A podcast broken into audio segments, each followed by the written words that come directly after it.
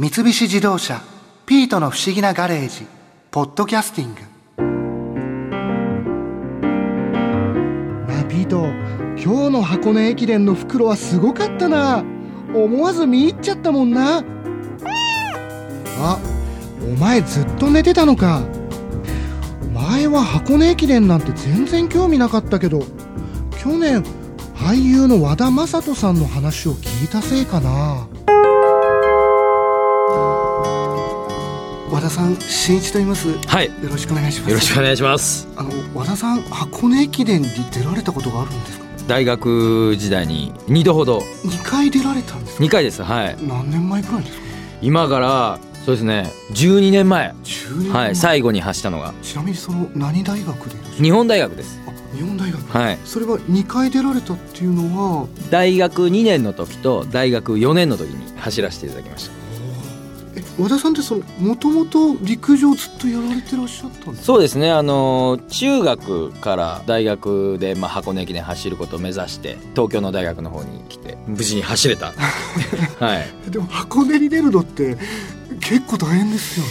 箱根駅伝って、大学駅伝の中では一番誰もが出たい大会だと思うんですけど、大学の駅伝って三大駅伝って3つあるんですよ、はい、出雲の大学駅伝と全日本大学駅伝、あと箱根駅伝って、この三大駅伝って言われてるんですけど、出雲が7人、全日本が8人で、箱根駅伝が10人走れるんですよ。実は箱根駅伝が一番出やすいんです。だから人数10人出れるんで。あ、そうなんですね。そうなんです。だからチームじゃあ30人いたら3人に1人走れるっていう考えると、そんなに難しいことではないって思っておりますでも例えば何区を誰が走るとかっていうのは特徴があったりとか、そういうことはあるものなんですか？やっぱりそのランナーのメンタル的な部分とか走り方とかによっても向き不向きとかもやっぱあったりするので、例えば闘争心がすごく強いような性格の人なんかは絶対に前半の区間に配置した方が絶対向いてると思うんですよ。なぜかというと、前半の方はやっぱりその何百メートル前に選手がいたりとか、選手間の距離が近い、走ってる時の。そうですね、はい。なので前に人いたら追っかけてっていう、そので競ったりとかしても絶対負けねえっていう、やっぱその闘争心強い人とかはやっぱ割と前半の方が性格的には向きますし、割とそういうのよりものんびり自分のペースで一人でもずっと競った方が絶対にペースは上がっていくんですけど、一人で走ってもずっと自分のペースで最後まで押していけるような性格の人は後半の区間の方がやっぱ向いてたりとか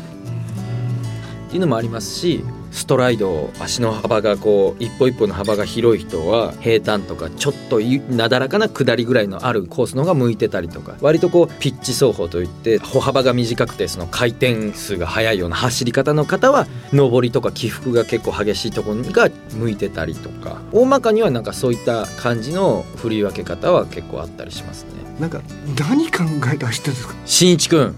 愚問です毎朝ご飯食べてますよね。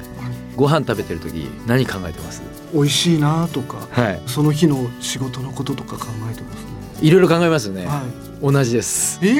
走ってる時に、もちろんいろいろ考えます。なんかすごいもう無心で自分と戦ってるみたいな。いや、もちろんとても苦しい思いをしてるので、どうすればこの苦しさが少し楽になるかとか、目の前にランナーがいたらこいつをどこで抜こうかとか、いろいろ考えますし、と同じくらいやっぱリラックスをしなきゃいけないので、今日また何食べようかなとか、ああ今の沿道の人可愛いなとか、全然、あ、今車抜かしてった今の車に運転手は女性で助手席に男性乗ってんだとか、全然いろいろ考えます。そんなにいろいろ考えてるんですね、はいはい、楽にっていう。だから常にその平常心っていうのはやっぱ大事なんですよ。もちろんそのラストスパートとかそういうところになってくると、もうそんなの考えてらんないぐらい無我夢中になりますけど、本当にだからそんな感覚です。きっと野球選手とかで外野を守備に守ってる人とかは結構そういう時間あると思うんですよ。多分それと同じだと思うんですよね絶対サッカー選手でも絶対あると思います。多分そういう瞬間はそれと同じですかね。で、人間の集中力ってそんなに持ちませんから、せいぜい5分ぐらいです、集中できるのって。やっぱ常にやっぱリラックスっていうのがやっぱスポーツって大事なんですね。その大事な瞬間に合わせて動いたり、そこに向けて準備をしなきゃいけなかったりするんで、それ以外のところはやっぱ常にリラックスっていうことですよね。でもなんかこう走ってる時とかに、はい、結構その沿道の人たちがカメラで写真撮ってきたりとか、はい、声援送ってきたりとか、はい、結構いろいろあると思うんですけど、はい、沿道の方はあんまり気にならないです。あんまり気にならない、はい、わーわー言ってて何をこう言ってるかもあんまり耳に入ってこないですし、だから友達とか家族とかが沿道から声をかけてくれてもほとんど気づかないですね。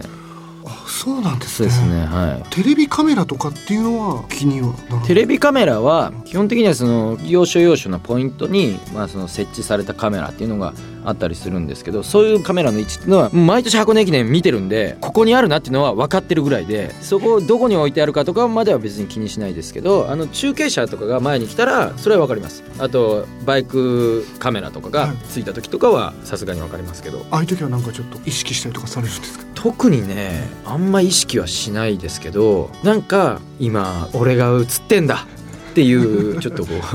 う思うくらいですかね。ちょっと気持ちいい感じですか？そうですね、まあ、でもそれすらも逆にちょっとこう楽しめるぐらいね、やっぱ心の余裕がなきゃいけないっていうふうには思ってます常に。で逆にこう自分がそれで気持ちがさらに上がって気持ちよくなっていく方向にメンタルを持っていけるのがやっぱ一番いいことだと思いますし、あと風が強い時なんかに中継車が前に来るととても助かります。風？そうなんです、風よけになるんです、は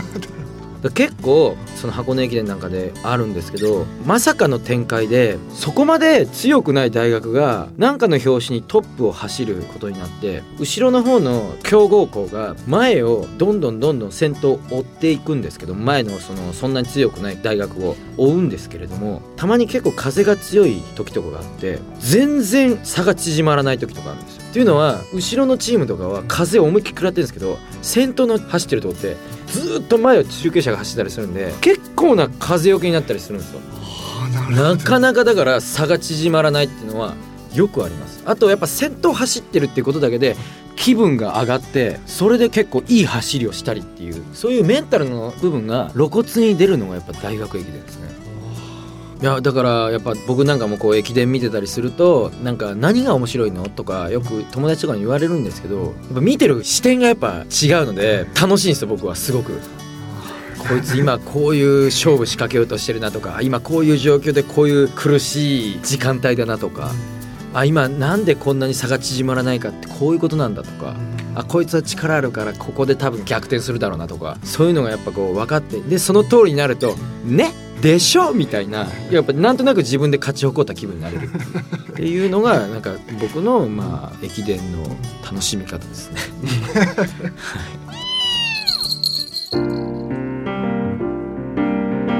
しかしまさか大学が優勝するとはな。いやいいものを見たよ。